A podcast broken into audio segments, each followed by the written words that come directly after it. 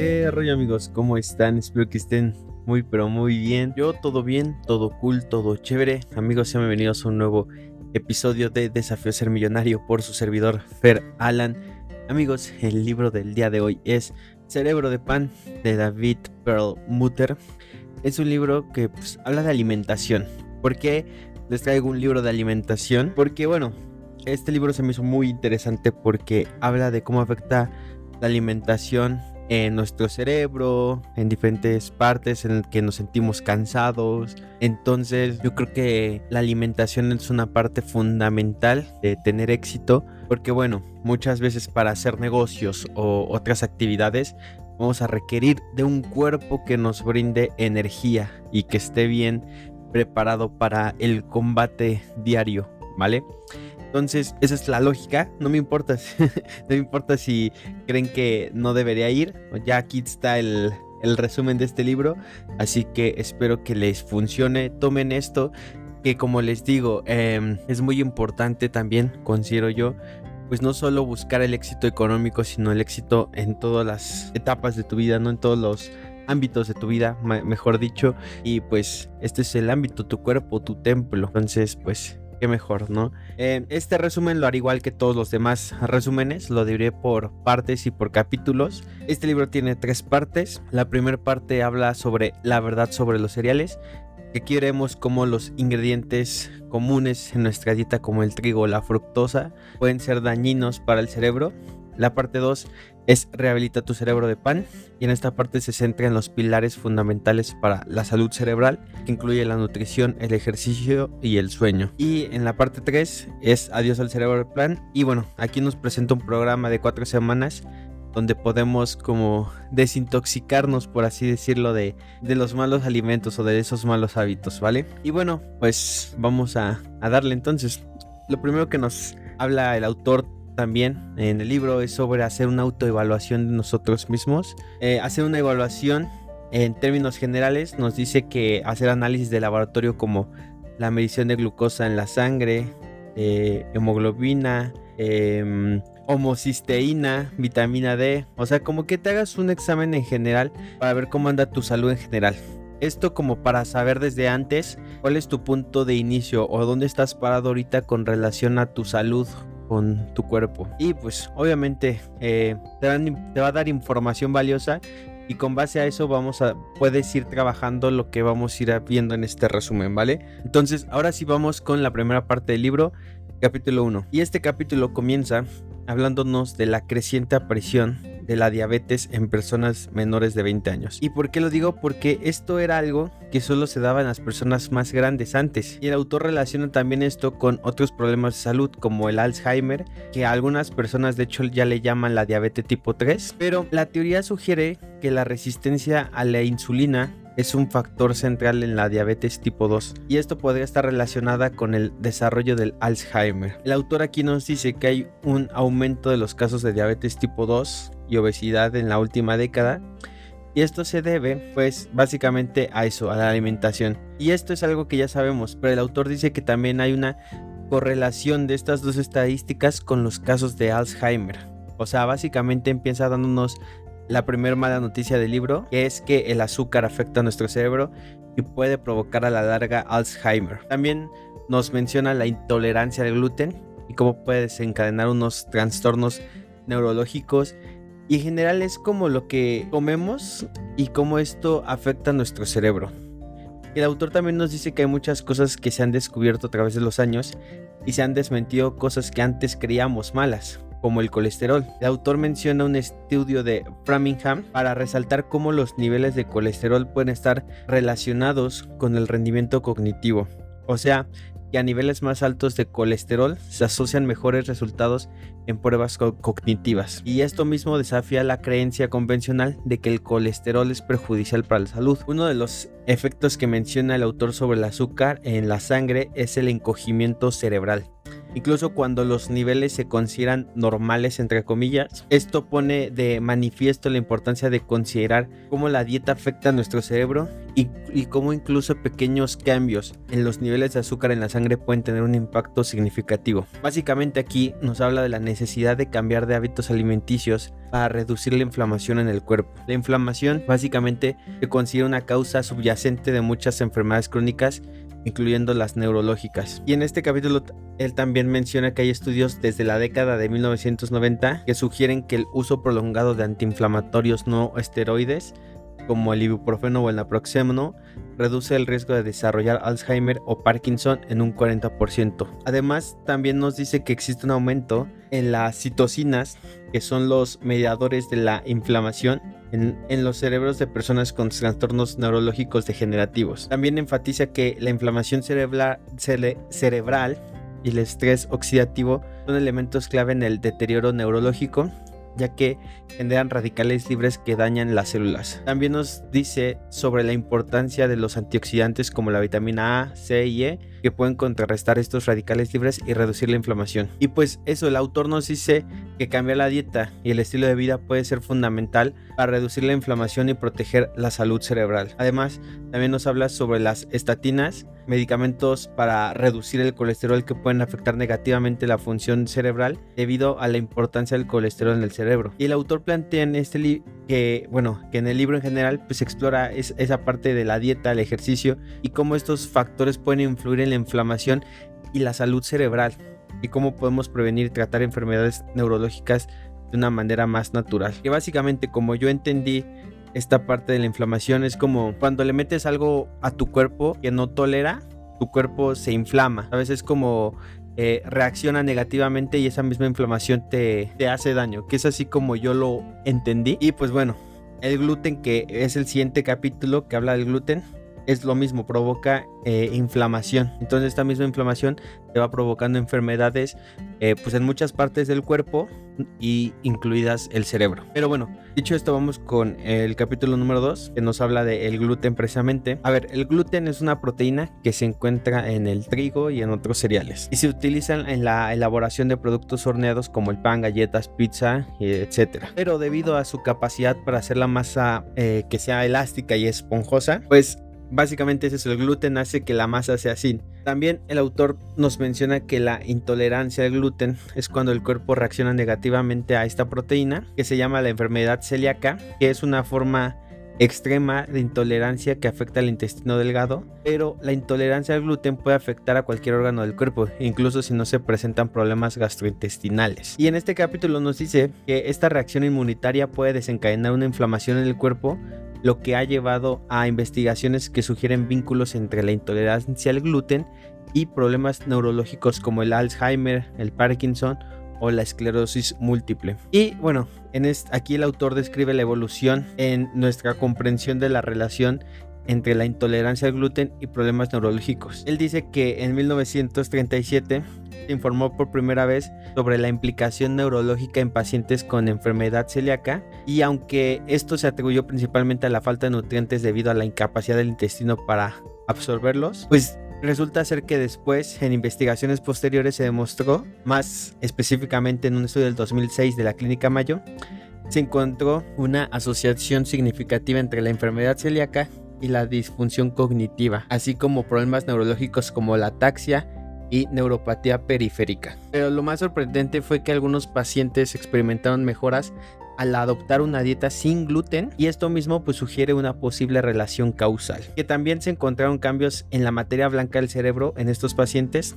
lo que podrá confundirse con otras enfermedades neurológicas. Además, el autor nos menciona aquí que la investigación indica que la intolerancia al gluten puede desencadenar una respuesta inflamatoria en el cuerpo y lo que al final va a tener implicaciones para la salud cerebral. Y esto incluye la activación de enzimas y citocinas inflamatorias que se asocian con enfermedades neurodegenerativas como el Alzheimer. Y bueno, esta relación plantea la posibilidad de que la intolerancia al gluten esté relacionada con una amplia gama de problemas de salud, desde cefaleas hasta trastornos neurológicos graves. Y subraya aquí el autor la importancia de comprender cómo los factores dietéticos pueden influir en la salud del cerebro. El autor también señala que hay un neurobiólogo que se llama Aristo Bogdani, no sé si lo estoy pronunciando bien, pero que, se, que pues de acuerdo a investigaciones que él hace, se estima que la incidencia de intolerancia al gluten podría ser aproximadamente del 30%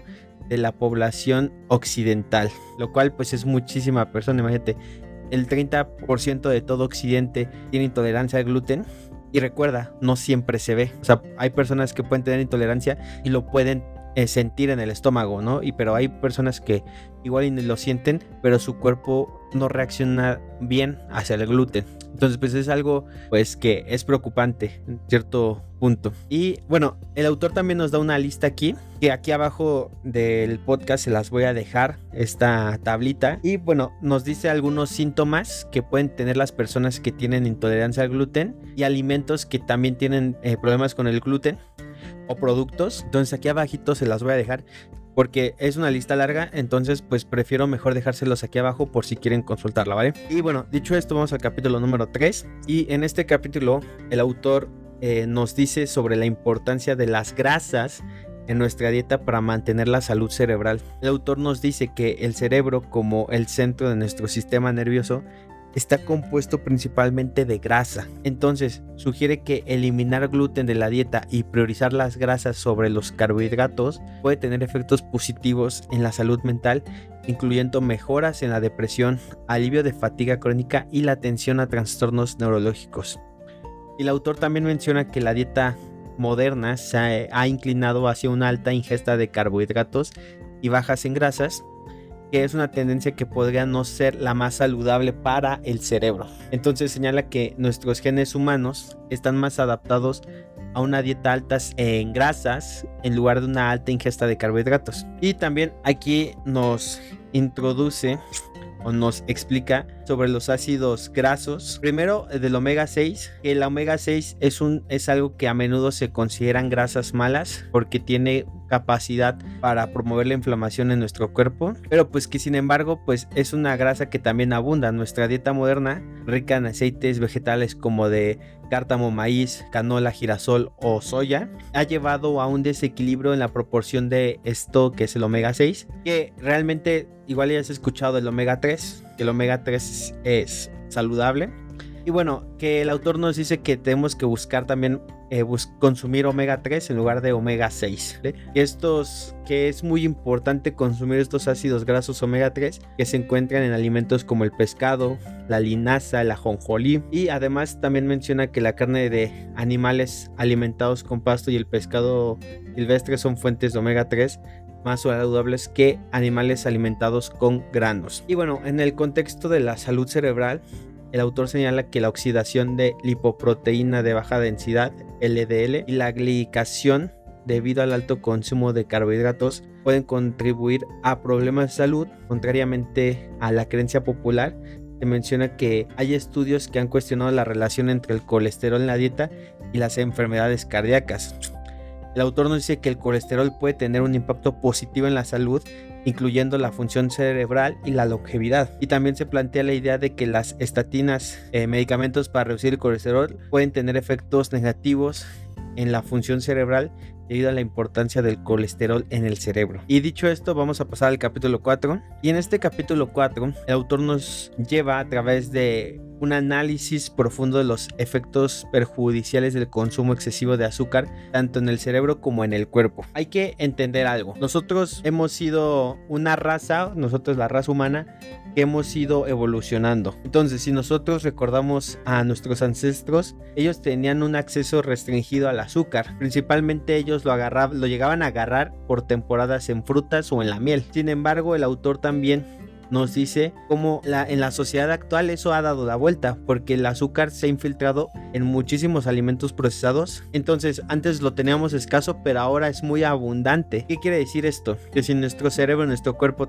se tarda en hacer actualizaciones unos miles de años, ahora nuestro cuerpo realmente está más acostumbrado y se siente mejor con dietas que tengan bajo consumo de azúcar. De hecho, el autor también nos habla sobre cómo el exceso de azúcar se ha vinculado con problemas significativos como la obesidad, la diabetes tipo 2 o la resistencia a la insulina. Y en particular, pues también nos dice que el azúcar contiene fructuosa, que es un componente que se metaboliza principalmente en el hígado y que cuando este se consume en exceso la fructosa puede tener consecuencias perjudiciales en nuestro metabolismo y nuestra salud. Y pues bueno, hay diferentes tipos de azúcares como la glucosa, la fructosa, la sacarosa, que es el azúcar de mesa. Y pues todos estos afectan al, al cuerpo de una manera distinta, pero pues al final lo, lo afectan. Entonces el autor señala que los carbohidratos también, los líquidos, los jugos, todo eso, eh, pues bebidas azucaradas, también ejercen todavía un efecto más dañino en el organismo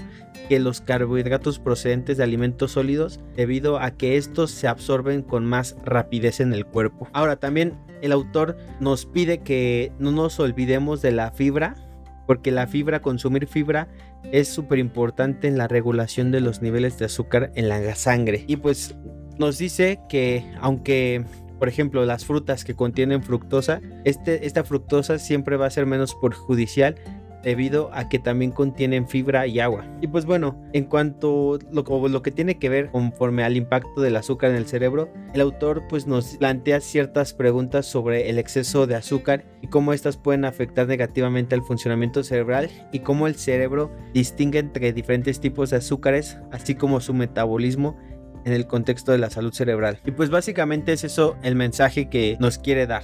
O sea, también hay una relación entre el azúcar y el Alzheimer. De hecho, también en el libro nos mencionan un estudio que se realizó en 2008, que se evaluó los historiales de más de 65 mil personas durante varias décadas para determinar quiénes desarrollaban demencia y se encontró que aquellos con más grasa corporal tenían un mayor riesgo de desarrollar demencia. Y esto sugiere que la obesidad abdominal es un factor de riesgo para esta enfermedad. Y pues también eh, el libro nos plantea la conexión entre la glicación de las proteínas y el Alzheimer. La glicación, eh, pues explicado en el libro, es un proceso en el cual los azúcares se unen a las proteínas y otras moléculas en el cuerpo y que cuando esto ocurre en exceso puede llevar a la formación de productos finales de glicación avanzada que alteran la estructura y función de las proteínas en el organismo y pues que bueno al final esta misma glicación excesiva eh, está asociada a un mayor riesgo de deterioro cognitivo y enfermedades neurodegenerativas como el Alzheimer, ¿vale?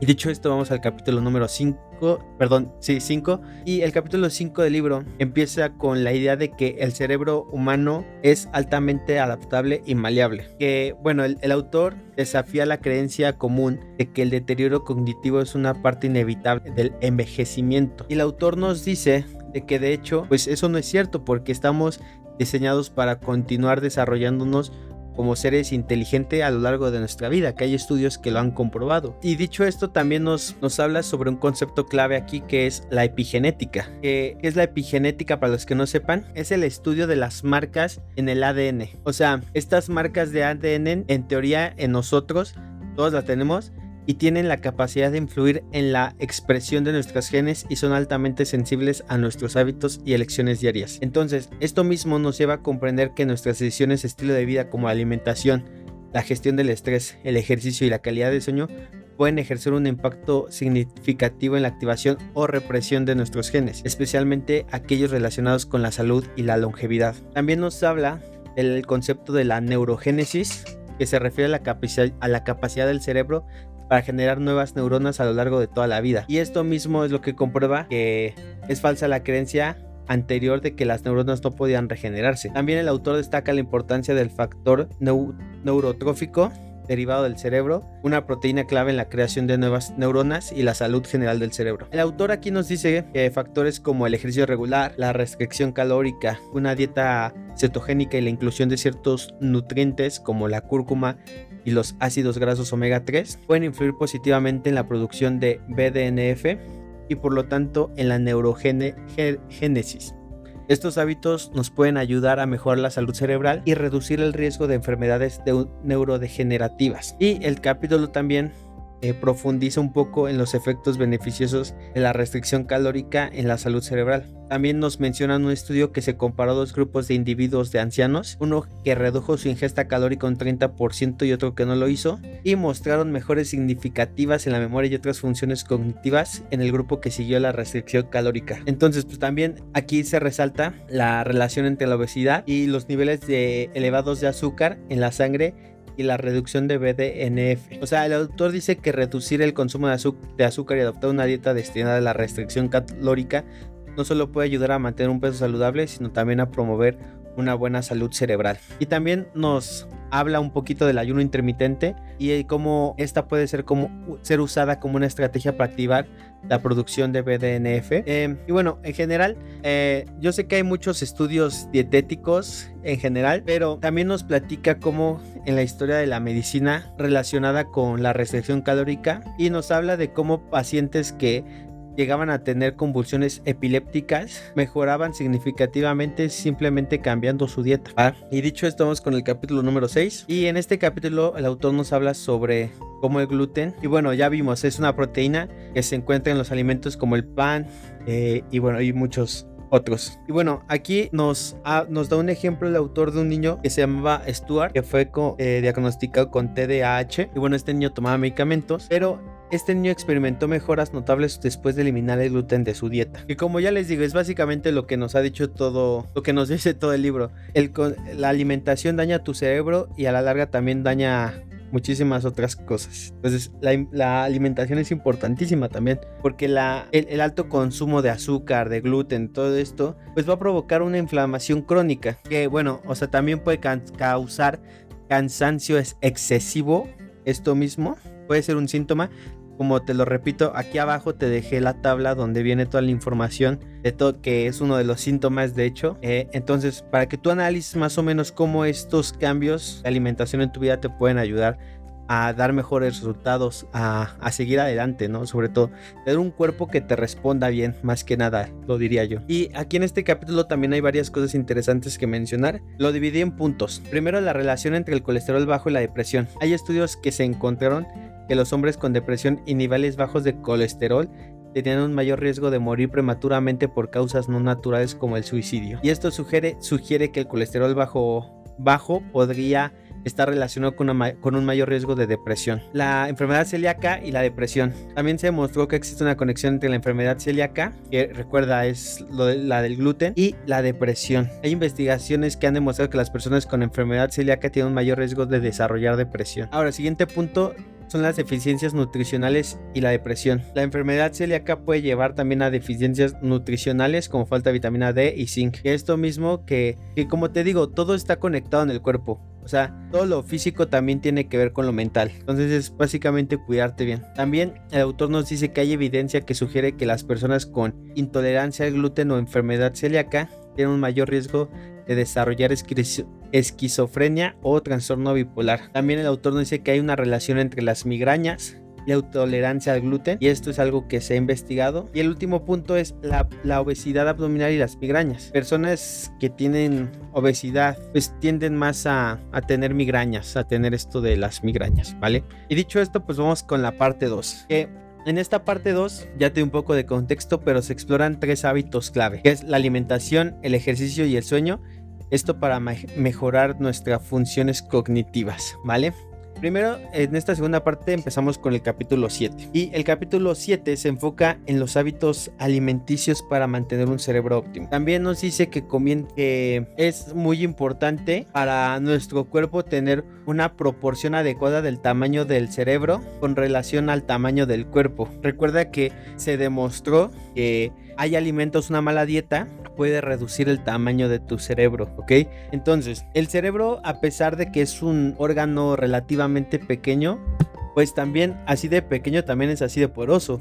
Hay otros mamíferos que tienen el cerebro más grande, pero no es tan poderoso como el de nosotros. De hecho, el cerebro humano es un órgano de alto consumo energético. Utiliza aproximadamente el 22% del gasto de energía en reposo del cuerpo. Y también nos habla del el poder del ayuno intermitente en esta parte y cómo sirve como una herramienta para nutrir el cerebro. Nos explica aquí cómo el ayuno intermitente puede activar la producción de cetonas, especialmente del ácido beta hidroxibutírico, espero haberlo dicho bien, que se considera un combustible superior para el cerebro. Y también el autor nos sugiere que esta capacidad de usar las grasas como fuente de energía podría haber sido una ventaja evolutiva que los neandertales u otras razas no tenían y que esto mismo pudo haber contribuido a la desaparición de otras especies. Y también nos dice en este capítulo que el ayuno intermitente no solo es beneficioso para la función cerebral, sino también para la salud en general. Y pues nos dice que no nos preocupemos, que como tal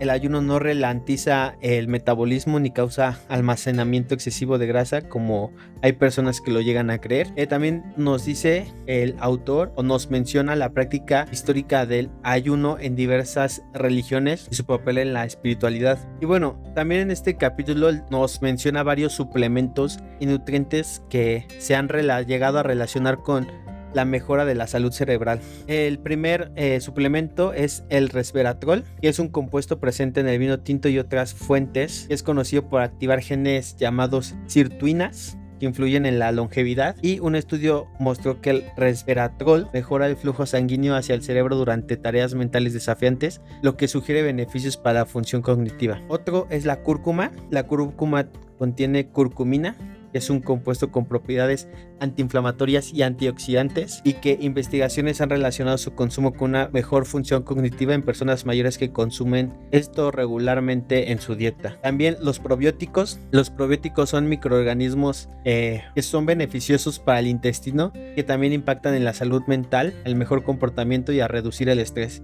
la ansiedad y la depresión. Debemos entender que existe una conexión entre el intestino y el cerebro, y los probióticos pueden influir en la producción de neurotransmisores, que son las señales químicas del cerebro. Otro es el aceite de coco. El aceite de coco se considera que es un supercombustible para el cerebro, y bueno, el autor recomienda su consumo en pequeñas cantidades en la dieta o para cocinar. Y bueno, se sugiere que esto puede ayudar a prevenir y tratar enfermedades neurodegenerativas. Aparte de que este es un aceite, un aceite termoestable, así que es un aceite saludable para consumir. Está eh, otro que es el ácido alfa lipoico, y este es un ácido graso, graso que es esencial para la producción de energía en el cuerpo y las investigaciones se centran en su capacidad para prevenir enfermedades cerebrales relacionadas con el daño de los radicales libres, lo que podría ser beneficioso para la salud cerebral. Y por último, la vitamina D, que bueno, eh, esto también ha comprobado que combate también el deterioro cognitivo, prefiere Alzheimer, Parkinson y otros trastornos cerebrales. Y dicho esto, vamos a pasar al capítulo número 8, que bueno, aquí nos habla sobre la relación entre el ejercicio físico y la salud cerebral. Y bueno, el autor destaca cómo el ejercicio puede ser beneficioso para el cerebro en varios aspectos. Primero, el autor nos menciona que el ejercicio aeróbico puede activar genes relacionados con la longevidad y el BDNF y una hormona esencial que, que ya lo platicamos es una hormona esencial para el cerebro, pero que esto incluso revierte la pérdida de memoria en personas mayores y estimula la generación de nuevas neuronas. Y en este capítulo nos dice que nuestros ancestros, que son, que son personas evolucionaron como cazadores y recolectores activos, que bueno, que estos mismos genes nosotros los seguimos teniendo. Entonces, el autor quiere decir con esto que nuestro cuerpo sí está diseñado para hacer ejercicio regularmente y que, y que de hecho es algo que necesita hacer. También hay que considerar que el ejercicio controla la inflamación, mejora la sensibilidad, la sensibilidad a la insulina, regula el azúcar en la sangre y aumenta el tamaño del centro de la memoria. Y el autor nos menciona aquí un estudio que, en el que los ratones con acceso a una rueda de ejercicio demostraron tener cerebros más saludables y mejor rendimiento en pruebas cognitivas en comparación con, con ratones sedentarios. Además también nos dice que el ejercicio se relaciona con la formación de nuevas neuronas y la construcción de redes cerebrales más efectivas. Y esto lo que sugiere es que no solo se generan nuevas células cerebrales, sino que también se organizan de manera más óptima. Y también el ejercicio puede hacer que las neuronas recién producidas se integren mejor en las redes cerebrales cuando el individuo está involucrado en actividades cognitivamente desafiantes, lo cual sugiere que el ejercicio puede hacer que las células cerebrales sean más ágiles y versátiles. También el autor nos dice que hay estudios que han demostrado que el ejercicio regular puede tener un impacto significativo en la función cognitiva de las personas y esto incluye mejoras en la memoria, la capacidad lingüística y la atención. Y pues básicamente es eso, o sea, también el ejercicio es un antiinflamatorio. Ayuda a reducir la glicación de las proteínas, lo que ya hablamos, y esto obviamente es beneficioso para las personas que tienen diabetes, por ejemplo. Y dicho esto, vamos a pasar al siguiente capítulo que nos habla sobre la importancia del sueño, que es el capítulo 9. Primero nos habla obviamente de la importancia del, del sueño, pero también nos platica sobre la hormona leptina, que es para la regulación del apetito, el metabolismo y la salud en general. A ver, el sueño desempeña un papel esencial en la salud y el bienestar, no solo en la cognición, sino también en la regulación hormonal, el metabolismo y otros aspectos de la salud. La leptina que es una hormona producida por las células grasas, controla si sentimos hambre o almacenamos grasa. También influye en la respuesta inflamatoria y puede afectar al sistema nervioso. Entonces, la resistencia a la leptina es un problema que llega a ser común, especialmente en personas con una dieta muy abundante en carbohidratos y que tienen problemas de sueño. Y esto mismo los puede llevar a un aumento de peso y aumentar el riesgo de trastornos neurológicos. Por otro lado, está la gerlina, que es una hormona relacionada con el apetito, con el apetito que aumenta cuando el estómago está vacío y esto mismo estimula la necesidad de comer y bueno que cuando el autor dice que cuando hay problemas en la relación entre la leptina y la grelina puede conducir a antojos, dificultad para sentirse satisfecho y resistencia a la pérdida de peso. Aquí es importante decirlo, el sueño de calidad es fundamental para la regulación de estas hormonas y la falta de sueño puede aumentar niveles de grelina, aumentando el apetito por los alimentos ricos en carbohidratos y además que afecta negativamente a la regulación del azúcar en la sangre y contribuye a problemas inflamatorios y trastornos cerebrales. Ah, y dicho esto, vamos a pasar con la tercera parte del libro. Y en esta parte, pues se, se presenta el programa de cuatro semanas para cambiar estos hábitos y vienen recetas y demás, pero solo voy a darles lo que yo creo importante porque la parte de las recetas pues creo que no va bien aquí en esta parte, ¿no? De ahí ya tendrán que leer el libro y aparte de que son muchas, entonces pues no, no, no sale. Y pues bueno, entonces vamos a empezar con esto. Es el capítulo 10, que en general nos explica, como te digo, el programa de las cuatro semanas. En general se divide de la siguiente manera. La semana 1 es enfócate en los alimentos. La semana 2 es enfócate en el ejercicio. La semana 3 enfócate en el sueño. Y la semana 4 júntalo todo. Entonces, pues procedo a explicarles qué, en qué consiste cada semana. Primero, la semana 1 que es Enfócate en los alimentos. En esta primera semana del el programa, pues te preparas para adoptar una dieta baja en carbohidratos y, alta en grasas y pues se recomienda realizar los exámenes de, laboratorio para evaluar tu salud, incluyendo niveles de azúcar, de sangre, insulina y bueno, otros marcadores. Y también pues se nos recomienda pues también ir comprando las cosas, los suplementos, todo eso, como que prepararlo, ¿no? Y que esta semana 1 se puede iniciar con un posible ayuno de un día, pero pues que básicamente te enfoques en consumir menos de 30 o 40 gramos de carbohidratos al día. ¿Vale? La semana 2 es enfócate en el ejercicio. En la semana 2, pues dice que te centres en la incorporación del ejercicio como parte de tus hábitos diarios. Y pues dice que no es necesario irse a los extremos, simplemente empezar a moverse más, que es súper importante. Hasta las caminatas te pueden servir aquí. La semana 3 es enfócate en el descanso.